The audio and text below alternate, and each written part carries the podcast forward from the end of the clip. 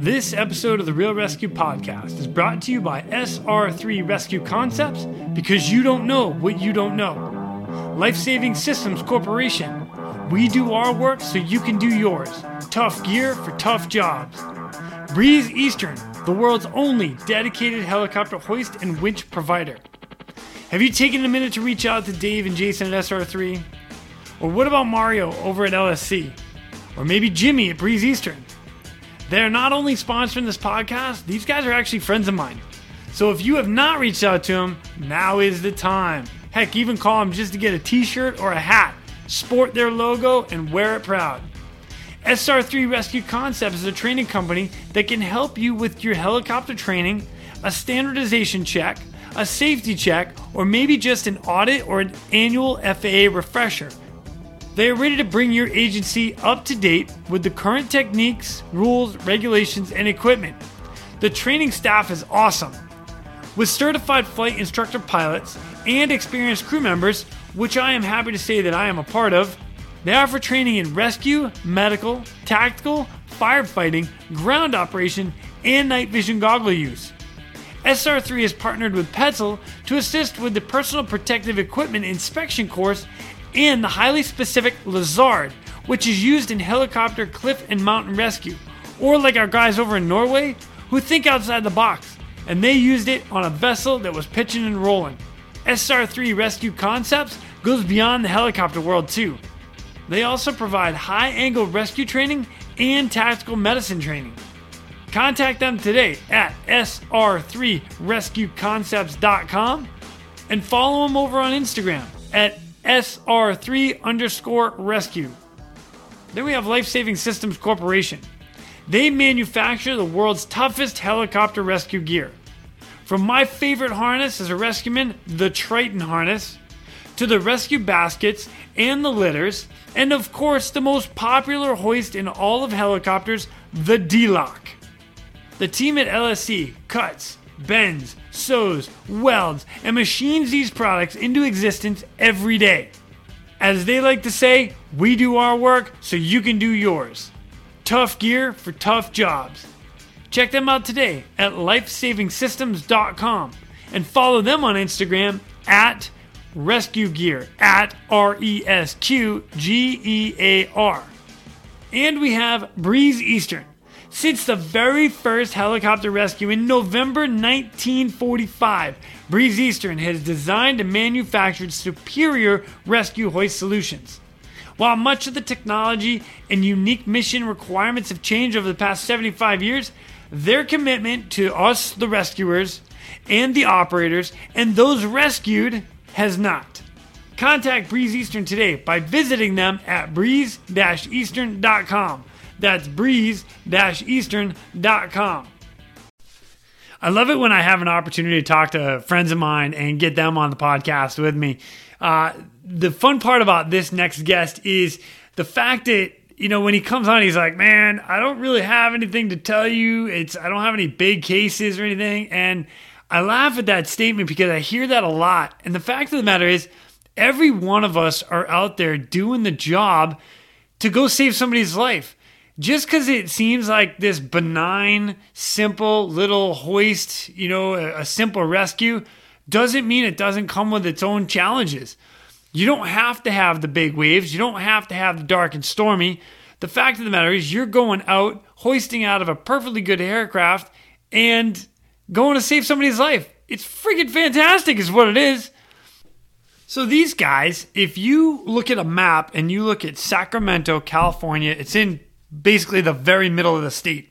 If you draw a big old circle around the majority of the state, that's their area of responsibility. So you have what's known as a grapevine, and we talk about that, but they're basically everything north of that area that they help and support, going all the way over to Idaho and then all the way out to the coast. So without further ado, from Sacramento Metropolitan Fire Department, Mr. Ryan Ross. My name is Jason Quinn. I am United States Coast Guard Rescue Swimmer number 500. These are my rescues and rescues from those of us that put our lives on the line every day so others may live. This is The Real ResQ Podcast.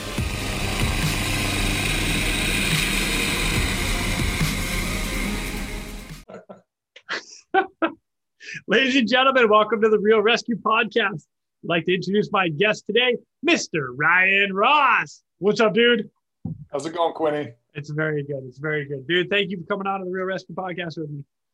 Yeah, it's my pleasure. I'm honored to join you. Thank you for the invitation. Absolutely. Well, you know, I kind of like you guys and stuff. I mean, you know, I'm just saying. It's not personal or anything. I'm just saying. It's not bond to California. Right. Even though I left California, it's my little bond to California. That's a bad word these days. Might not want to say too much. Yeah, right? Cali what? Oh, my gosh. Well, Ryan, if you could do me a favor, just kind of introduce yourself to everybody out there.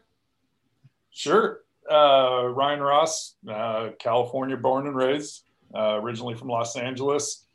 Had the good fortune of being moved out of there at a young age by my folks after my dad retired, and we grew up near Yosemite in the foothills out there.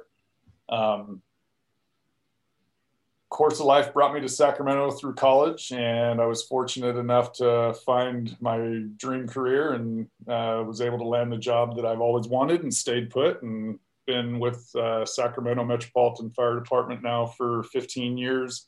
Spent 12 of those years in the Air Operations Division. Started off as what we call a paramedic aerial observer. It's basically the rescue firefighter. Worked my way up through tactical flight officer and was the program manager for about a year as well. So been in the fire service doing fire and rescue work for a total of 21 years. Woo! And, come on, baby. 21 years? Stoked on the opportunity to be here now with you. Dude, 21 years, that's a long time. Yeah, it's funny to say it because it makes me feel old, but I guess you shut your mouth. I'm not old. You're definitely not old. Age is catching me now, man. Yeah, right. It's when you. But I just had my first kid, so I'm still young, right? That's right. Absolutely. As long as you can keep up with the kids, or make the kids keep up with you, you're money. Yeah. There we go. Oh my gosh, 21 years, man. That's some good experience right there too.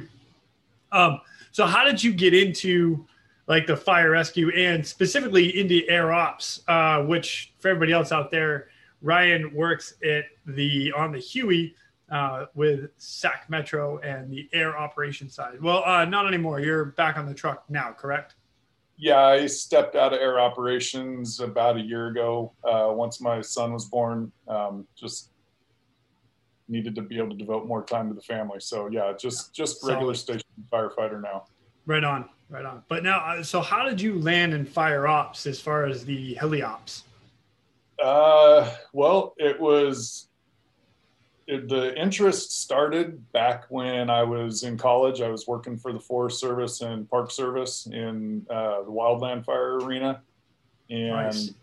I was always on hand crews, and so I was never assigned to an aviation unit, but we always utilized helicopters to get flown into where we were going to go do our work. So got the exposure and kind of got the bug started back then. And when I graduated college and started looking for departments that I wanted to spend my career at, Metro Fire was top on my radar. For one, I lived in Sacramento going to school there, and they had one of the only aviation programs, in fact, the only aviation program north of the Grapevine in California. And so at the time I got hired to the department, you had to be a captain in order to be qualified to work air operations. So I assumed it was going to be 10 years down the road before I was able to get a spot in the program. But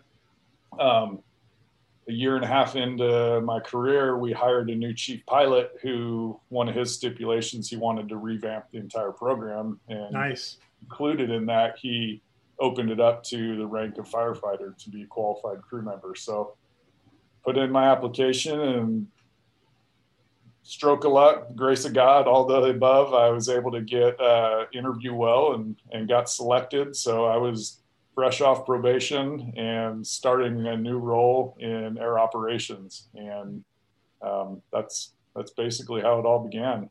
Man, that's awesome. So you got in into the aviation side relatively early in your career. Relatively, yeah, for sure. Cool, man. That's great. Good for you. So just to give everybody else a heads up out there, as far as what you guys do, because you guys actually provide an interesting role. So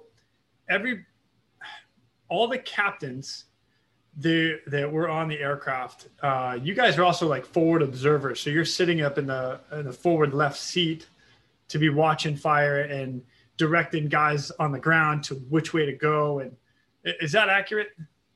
It is, yeah.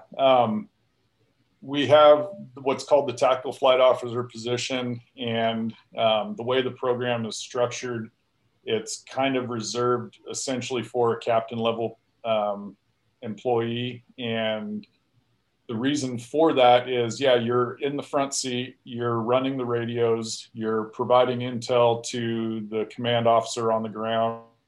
You're making tactical suggestions. We're not, we still work for whoever the battalion chief is that's running the incident, but we've got such a unique perspective on the fire that we make a lot of tactical suggestions to them, and they oftentimes will take our advice.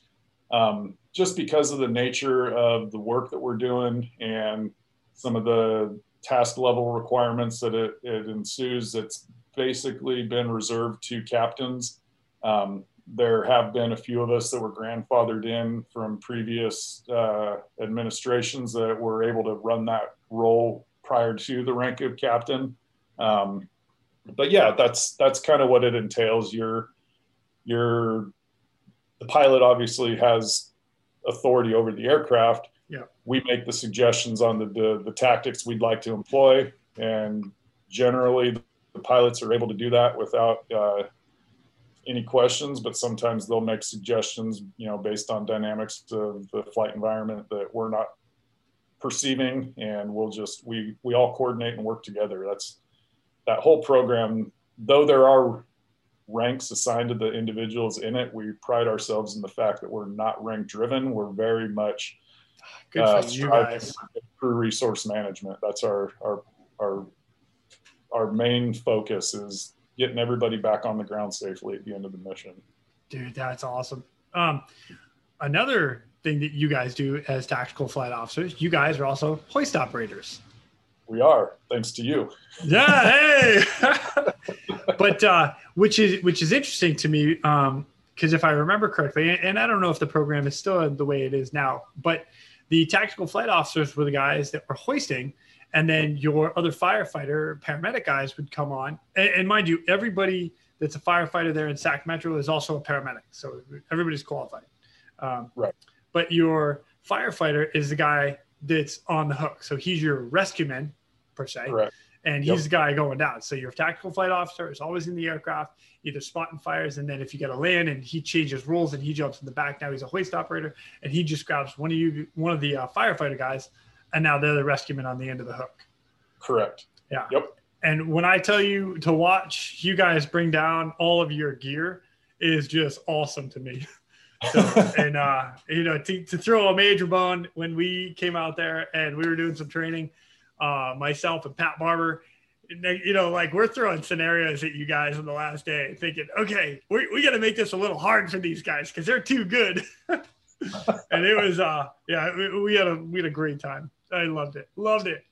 That was a lasting relationship that I always looked forward to every year, was getting together with you guys and doing that training, because, man, we grew so much through our affiliation with you and learned so much. And I mean, you can attest to the fact that we had an idea what we were doing, but we needed some serious polishing, and you guys showed us some things that really improved our game. And I think that's what's really put us on the trajectory that we're on now, where we're out doing rescues regularly, confidently, and safely. Yeah, which is awesome. And actually, I'd love to get into that right now. So if you could tell me your very first rescue that you remember, and I, you know what? We just said this a minute ago, but I'm going to say it again. Pulling a cat out of a tree, that might count. I'm just saying, fireman.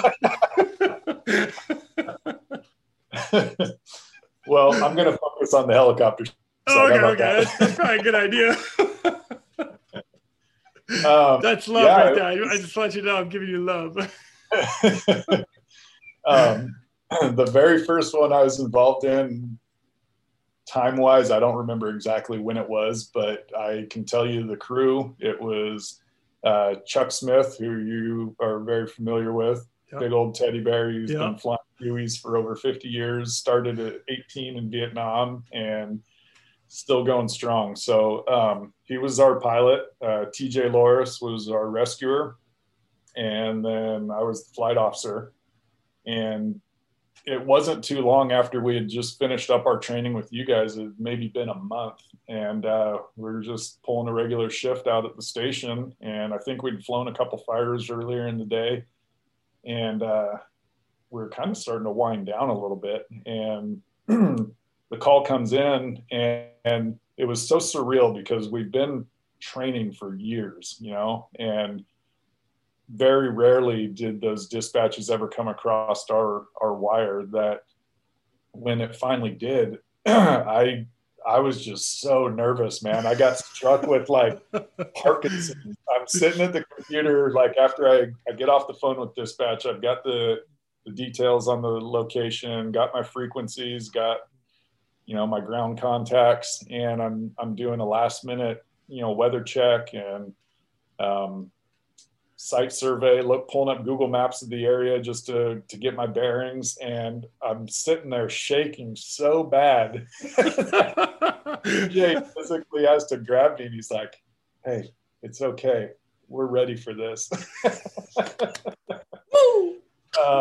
And so that was a good humbling moment there. But anyway, we took off and it was a swimming hole up in the foothills over kind of by Beale Air Force Base. And some kids were out swimming and they've got this pool that's surrounded by like 60-foot cliffs that guys just go cliff diving into the water. And somehow somebody didn't calculate their jump right or whatever and had a leg, I think it was a lower extremity injury and maybe a back injury or something. We get up there and it was just like clockwork. Everything that we've trained on came together well, plugged in the coordinates, and GPS took us right to where we needed to be. Everybody on the ground was on the frequencies we were told they were going to be on. So we were able to get a good ground assessment from those guys. They actually already had the victim immobilized, and he was at the base of a cliff on the water's edge. So came in and scouted the site and did a rehearsal flight, and everything looked good. So we came back around, and the plan was to send TJ down with a Bauman bag and a tagline, and we were just going to do a single up and then come back and retrieve TJ. And it was no more challenging than any scenario we'd run with you. We had, the wind was in perfect alignment running upriver. And so we followed the course of the water downstream. We had to crest a waterfall and then drop down another maybe 40 feet. And this guy was right on the edge of a pool right before another series of small falls. And so set TJ down. We had a target maybe 4 feet that we could land him on, and he kept his boots dry and was able to get off. And there were ground crews, like I said, that already had the guy packaged on a board. So TJ instructed them on getting him into the Bauman bag, set up a tagline. Chuck and I went and landed off site, did a comms check. We had good commo with TJ, so we just sat at idle while he got everything set up. And then he called us in. We came in, sent a hook down, brought the victim in, and did a go around, came and grabbed TJ. And then they had already dispatched an air ambulance. So they were already sitting about a mile off site in the field. And we just shuttled over and transferred care and came back on like the most extreme adrenaline high that I've ever flown on. Dude, that is awesome. It was so funny because it was the most simple rescue. There was nothing really challenging about it, but it's because we had practiced that scenario so many times before that it felt routine. But like clockwork, baby. Dude, that's awesome. Yeah, that's what kicked it off. And once we got that pick, we were on the radar, and the calls just started coming in much more frequently after that. So, man, it was a lot of fun, but man, I was nervous. Good job. Dude, I like clockwork. I love the fact that you're coming over a waterfall and have to drop another 40 feet down. That's something that, you know, like with my world, the ocean world, that's not something I deal with. You know, you're coming into a ravine and next thing you know, you're dropping 40 feet because you got to clear a waterfall. You're like, oh, that's what? Dude, that's awesome. Nice. Yeah, it was pretty sick. Well done. Wow. Oh, dude, I love it. All right. So now I'm going to move forward because if you Google, Metro Flight Air Ops, there's a couple things that pop up. And you guys have a Twitter page and you guys have, all these little different stories and stuff. But, you and I actually were just talking a little bit about, a kayaker that got like a separated shoulder in the middle of a river. Right. And you were not on that one specifically, but if you can touch on that just a little bit, and then I'm going to ask some of your hairy ones that you might have been on. I'd love to hear them. Sure. Yeah, that one was a really interesting case. It turns out that there's a production company, Teton Research. They make all kinds of outdoor films for, backcountry skiing, snowboarding, kayaking, mountain biking, anything outdoor related sport-wise. They're in the industry. And apparently there was a group of kayakers that were making their rounds around the country, hitting up some of the more iconic rivers to do some runs in their kayaks, and they're filming this thing as a documentary essentially. And while they were in the Tahoe area, they were making a run down a pretty notorious section of river that's just very isolated. It's narrow, it's got a lot of waterfalls, and the only access is either several hours of hiking or helicopter. And, the unfortunate part of their journey is that one of their cameramen going through one of the shoots ended up separating his shoulder. And so these guys were well prepared. They had sat phones and they had, overnight gear and everything else. And so, long story short, we end up getting a dispatch right as shift is about to end. Sun is just getting ready to set, and we get a call for this kayaker stranded in the middle of the river up just out of the Tahoe area. So it's about a 45-minute flight for us. So we get the coordinates, we get the commo, and we start doing our flight planning. And it was apparent to us that our on-scene time was going to be limited by our fuel. And so we started working on a plan on how we were going to get fuel. And Truckee Airport isn't too far from where this guy was located. So we knew that they have a fuel stop. So that was kind of our plan A. So anyway, we get up there. And by the time we get to the site, sun's already set. We already planned for it to be a NVG operation. So everyone's already got goggles on. And we start looking for these landmarks that we were told to be on the lookout for. And sure enough, man, clear as day, here's this footbridge that crosses the river that we were told was a potential landmark. And then near that footbridge, there's probably 20 kayaks and 20 kayakers on the shore. And it was obvious that they'd pulled off the water and they were setting up camp. And so we thought that's got to be our target because there's not many people that run this river. And to find a group that big, they've got to be a part of that. So we set up a rehearsal, we make a pass, and find a good spot to set TJ. Again, it was TJ on this one with me. This time we had Brian Combs as our pilot. And we do an insertion and get TJ on the deck. And you know TJ. He's totally. A kid. As soon as he gets on the deck, these 20 kayakers start congregating around him. And he opens his arms. He's all, "Bring me your sick and injured." And they're like, "Wrong group, bro."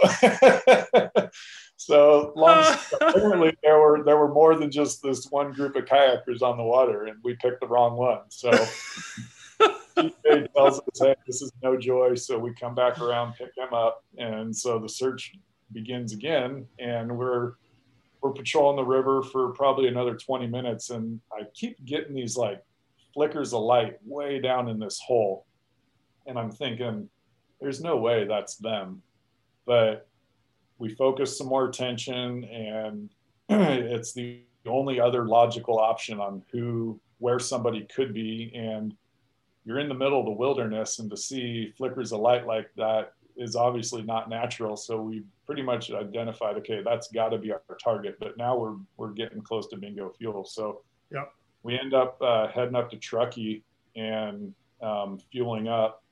And by the time we came back, it was a bad night to try to do an NVG operation. There was no moonlight. There was very little star light at that point. And we were deep in a ravine. And so it was as dark can be. So you can pick out, really pixelated trees, but you've got no real features on the land to be able to identify. And so I've got the IR laser and I'm shining it down in the hole, and it's doing a decent job illuminating, but it's just illuminating the immediate target area, but I can't clear hazards anywhere else. So we made a couple of passes to see how far down we could get. And we were probably still 400 feet above these guys, and we were getting past our comfort level. So we decided, you know what, we've got their position marked. Let's go back. Send a crew up in the morning, which is what we did. We got back to base, I think around 3 a.m. I called Bryce, who was going to be the flight officer on duty the next day, and told him, "Hey man, we had this mission. We're unsuccessful on the rescue, but we know where they're at. As soon as you can get these guys geared up, let's get back up there and do it." And so, he's a bulldog. As soon as he heard that, I don't think he went back to bed. He was no way. Not Bryce. Yeah. Bryce is rolling hard. "Oh, baby, let's get this food." I love Bryce. So, he and Derek were on duty, and they came in as soon as sun broke. They were off the ground and got up there. And I think they had the guy rescued, and they were back in quarters by like 7:30 a.m. But the crazy thing is, this hole that this guy was in couldn't have been any deeper. If it was, they wouldn't have been able to rescue him, because we've got 250-foot cable on our hoist, 241 feet of usable cable, and they had 235 feet paid out to get Derek on the ground, get him packaged, and get him up. But the kind of cool thing about this is this was one of their cameramen for this documentary. And so this whole rescue got captured, and clips of it ended up in their video for this. Yes. Oh, that is awesome. Yeah. It was pretty wild. If you got to save a guy, you might as well save the camera guy. It worked out. Wow, man. 235 feet, you said? Yeah. That's pretty awesome. Just about maxed out. Yeah. Now the Twitter stuff, like the videos, the little clips I had seen on Twitter is pretty awesome too, because you guys had the belly tank is still on the aircraft, and you guys are just rolling in like you're in trees in this ravine. It's pretty sick. So yeah, solid job for those guys too. God. Yeah, they did an awesome job. That was a pretty technical rescue. Dude, that's so funny. Especially going to the wrong group first. "Bring me your sick injured." Oh my gosh. I love it. Nice.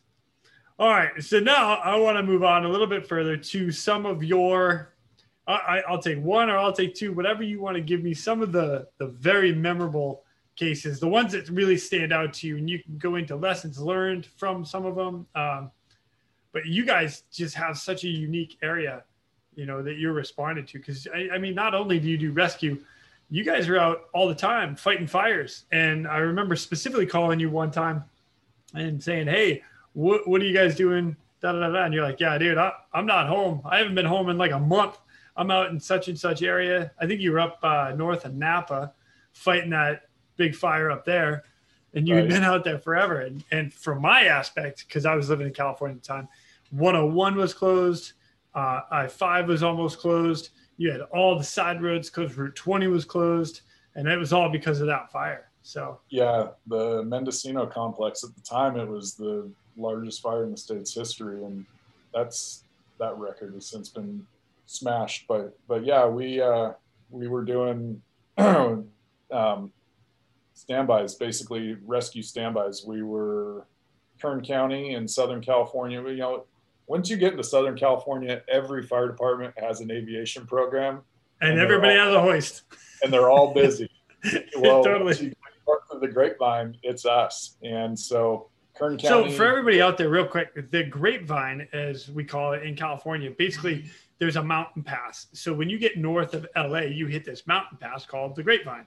And then just north of that, you get into Bakersfield and then farmland, going right up the coast, you know, or going right up the central bit of California. Right. And then on the west coast or right to the coast, you have a little mountain pass there that goes up into San Francisco and then runs all the way up. So again, Grapevine is just north of LA. Basically, and then poof, you have Northern California from there. Pretty much, yeah. And Kern County covers the Grapevine, and they go as far north as Bakersfield, and they set the precedence. They paved the road that we followed. Nice. As far as getting these rescue standby contracts with the state and the feds, and so they were doing it for years before we were able to. Get the contracts inked and get this kind of work ourselves. And so, yeah, that's what we would end up doing was, you know, a big fire would break out. And as a force protection for the firefighters, they wanted a rescue helicopter on standby. And so we will go out and basically we're assigned to a fire for the sole purpose of providing hoist rescue in case of, an event where a firefighter gets sick, injured, whatever the case may be, we'll go pick them up. And we, you know, everyone's a paramedic, so we can provide ALS care to hospital or to another air ambulance for transfer, whatever the case may be. So yeah, that's what I was doing when you called. Yeah. All right. But, so yeah, to go back to your previous question though,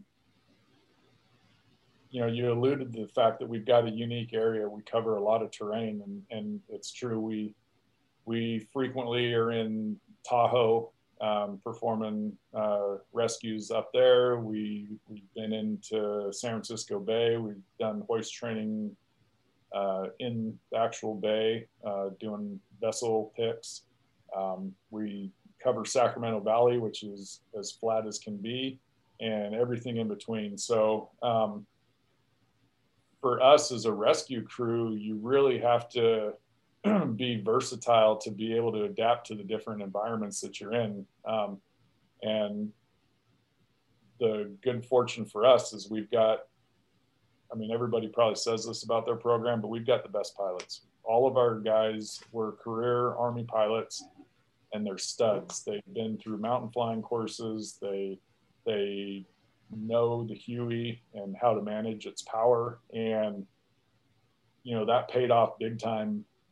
For one of our cases we had, it was up in the Desolation Wilderness in Tahoe, and I think the elevation of the rescue, it was a guy was out on the Rubicon Trail and got bucked off his quad and had a femur fracture, and I think he was at like 9,600 feet is where his accident occurred.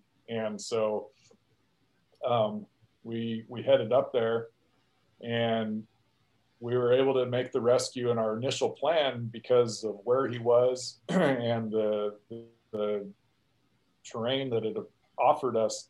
It was pretty wide open, so it wasn't very technical at all. It was going to be a pretty simple rescue. So our plan initially was to just send the rescuer down and then do a 2-up, bring him in, and off we would go. But we quickly learned that we were running out of right pedal in that tail rotor. So holy cow, we were on. We were maxing out our ability at that altitude to bring on too much more weight. So sent Bryce down. The plan, like I said, initially, he was just going to package him as a 2-up and they were going to come in. But as we were setting Bryce out, we realized, okay, the winds weren't as favorable as we thought. They were a little more sporadic than steady. And in order to keep the aircraft in trim, we were using a lot more power than we had planned on. So we changed course during the operation and decided we were just going to do a 1-up, and the rescue site distance wise wasn't far from where an air ambulance had already landed to try to do a ground retrieval of the guy. And so once we had the victim on board, we just told Bryce, hey man, you're going to have to RTO on foot. And so he and it's only 15 miles. Don't worry about it. Yeah. Fortunately, it was much shorter than that. But, hey, just borrow the ATV that the dude just wrecked his leg on, and I'll see you back in. Exactly. I'm sorry for the guy that got injured. Your ATV is fine. Yeah. Well, here's the crazy thing on that story. So we're maybe 100 miles from Sacramento. Flight time was maybe 35, 40 minutes. And so that's an area that a lot of guys from work recreate routinely. And we land, and once Bryce and the flight crew from the air ambulance get back up to where we landed, we start transferring this guy over, and his brother that he had been riding quads with walks up to the helicopter, and it's a guy that I work with. No way. Together. Yeah.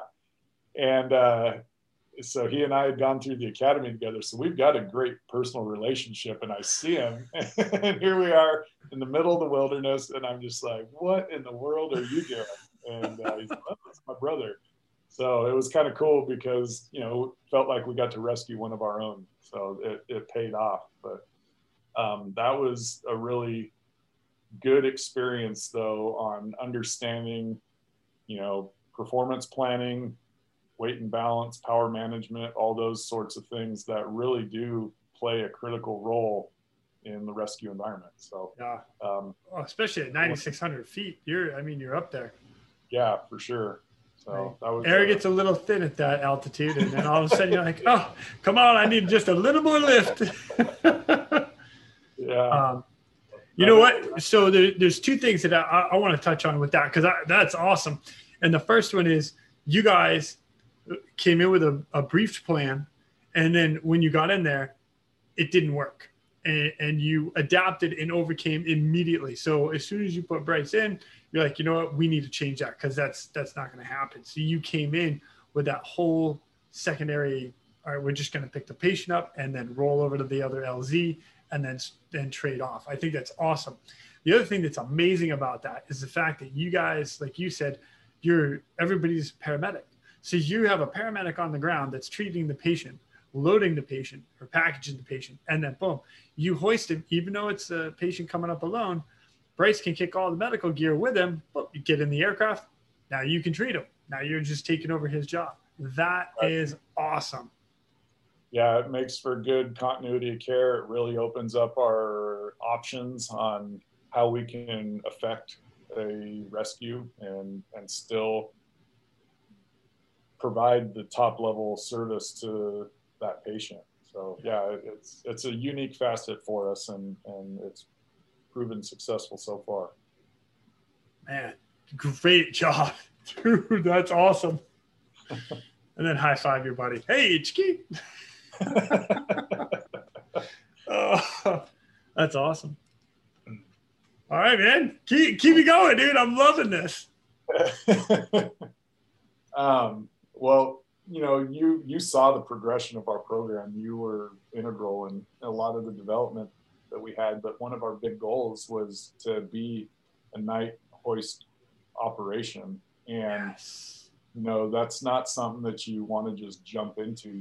You have to, it's got to be a calculated move, and you've got to have the right players in place with the right training and the right equipment and the right mentors to make sure that you're evaluating everything before you actually commit to that. Then fortunately, we had really good support from our administration and the program to be able to allow it to develop into that. So it definitely, it didn't happen. I was there 12 years, and it wasn't until the last 3, so 9 years of planning to become a night program. Nice. And yeah, 3 years of execution, in which it still is operating as a 24-hour system now. But the exciting thing with that is I got to be on the pendant for our first official night hoist too. Yes. So it was actually that fire that we were just talking about. It was the Mendocino Complex. There was an incident one night where one of the firefighters got, you know, basically it was a environmental emergency. It wasn't a medical or an injury, fortunately, but nonetheless, the guy needed help off the line. So we got the dispatch right around midnight, and, you know, we had our day crew who had been on during the day. The night crew, we came on just before sundown, so we had the full brief on, you know, communications and orientation to the fire, and got our maps, and everyone had their goggles in position and on their helmets and ready to go. And so that was our sole purpose, was if an event happened, we would be ready to go. And so, long story short, it came out, we were able to go in and located the guy right away, no problem. I mean, there was good communication throughout the whole incident. They led us right to him.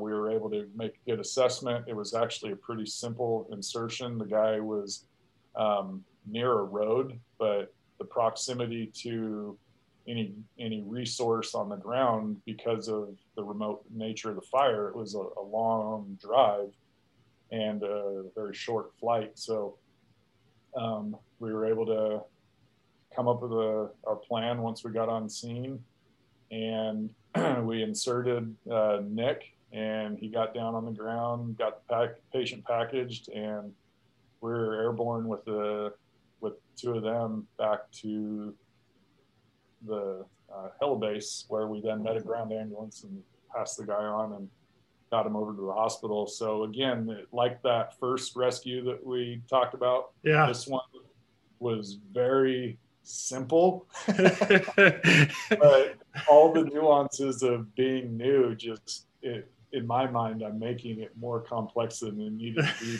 But once we got on the ground and got a chance to decompress, we just laughed. We're like, that was easy. But it was just, you know, it goes to a testament to the fact that, you know, the training we did with you guys, I think you guys made life so much more difficult for us in the training world that the real world scenarios have been so simple. Hey, that's awesome. I would rather it be that way than the other way around. Yes, sure. Absolutely. Man, you guys, that's awesome. And all your night stuff now, I mean, like you talking about that, and this is for every operator out there.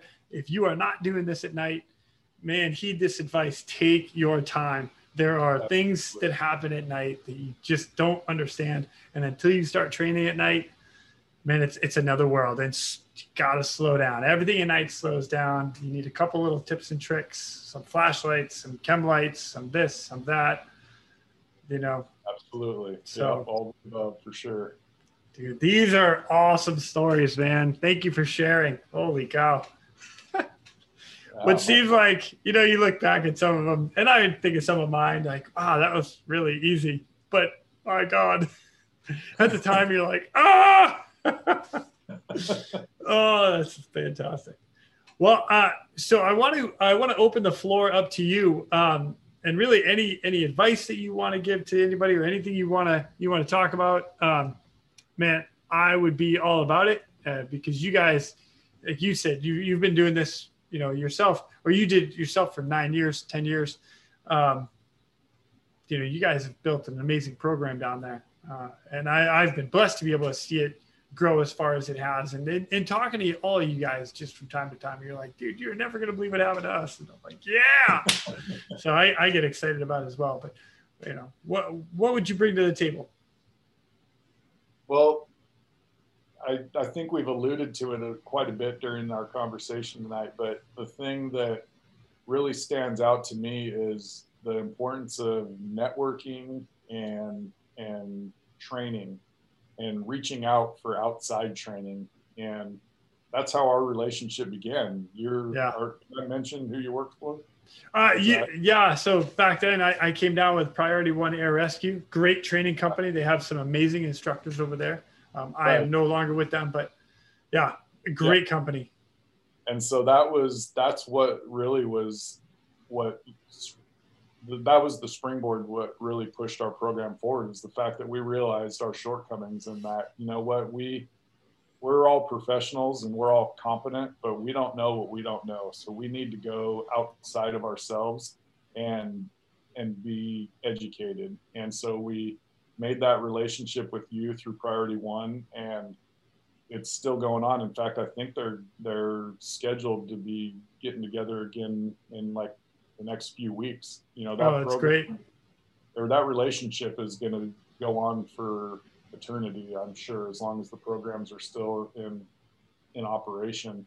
But yeah, and it goes way beyond the rescue side of things. Whatever type of flying you're doing, there is a community out there of professionals involved in it, and not everybody knows everything, and let's learn lessons from each other. Let's not repeat the same mistakes. Go out and network. Go to things like Helicopter Association International, join the rescue summits, join the Goodrich conferences. Goodrich conference, absolutely. Go network with the others in the industry and take each other's advice, learn from each other's hardships, and train with outside parties. And that's the thing that I think benefited us the most is we had our issues, and we were very transparent. We took those problems, we put together, we had an accident that, you know, fortunately it only resulted in a crew member's hospitalization for a short time. Yeah. It could have been the end of our air operations program forever. And we analyzed it and came up with a very specific set of lessons learned. And we realized that we're doing a disservice to the helicopter rescue community if we don't go out and share this. So, you know, we put together a presentation the next year and went to HAI and went to the Rescue Summit and the Goodrich Conference and asked, hey, can we share this and present it? And obviously they're welcome to that kind of content. So we were able to get our lessons learned out to others. And, you know, that's not unique to us. There's plenty of groups in this rescue world that want to share and that do share routinely. You know, I've listened to Travis County put on a presentation. I've listened to Las Vegas Metro Police put on a presentation. And the whole purpose is we realize that it's a dangerous bit of work that we do. And the more that we can share with each other the lessons that we've learned in our hardships, the more likely we are to prevent those from being repeated. So don't have an ego in this industry. Please go seek opportunities to train outside of your program, find the leaders in the industry and learn their lessons and network. That's my biggest takeaway. I could always will encourage people. Man, I cannot agree with you more. You know, when I got out of the Coast Guard and started going around to all these different agencies and programs, and when you start seeing what other people do and how they do it, you start picking things up, you know, that you like, and then things you're like, man, I would change this just a little bit here. And man, Yeah, it's amazing. There are some companies out there and some agencies that, you know, they have an incident and they want to bury it. Oh, don't tell anyone that. We can't let that out. Man, please don't. Like you said, put your pride aside. Be humble about it. Come out and say, hey, we had an accident. You know, it could be something as simple. Nobody could be gotten hurt. And sure. You know, just say, you know what, this happened. And I remember specifically for me, hoisting, I was out training one day and I had a really bad spin under the aircraft, like a full oscillation underneath. It was totally my fault.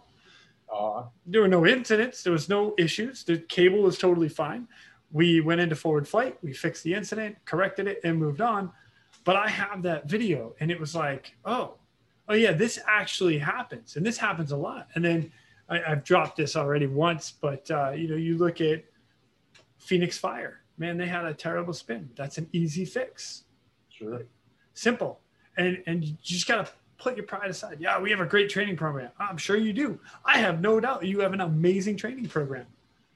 Take somebody else's advice just a little bit and see how much more and how much your training program will expand. So sure. Yeah, I totally agree with you. I'm all about it. And I mean, look at what the opportunities it presents. I'm here. Hey, it's you and me, baby. Yeah. I mean, I almost had your kid named after me. I was so close.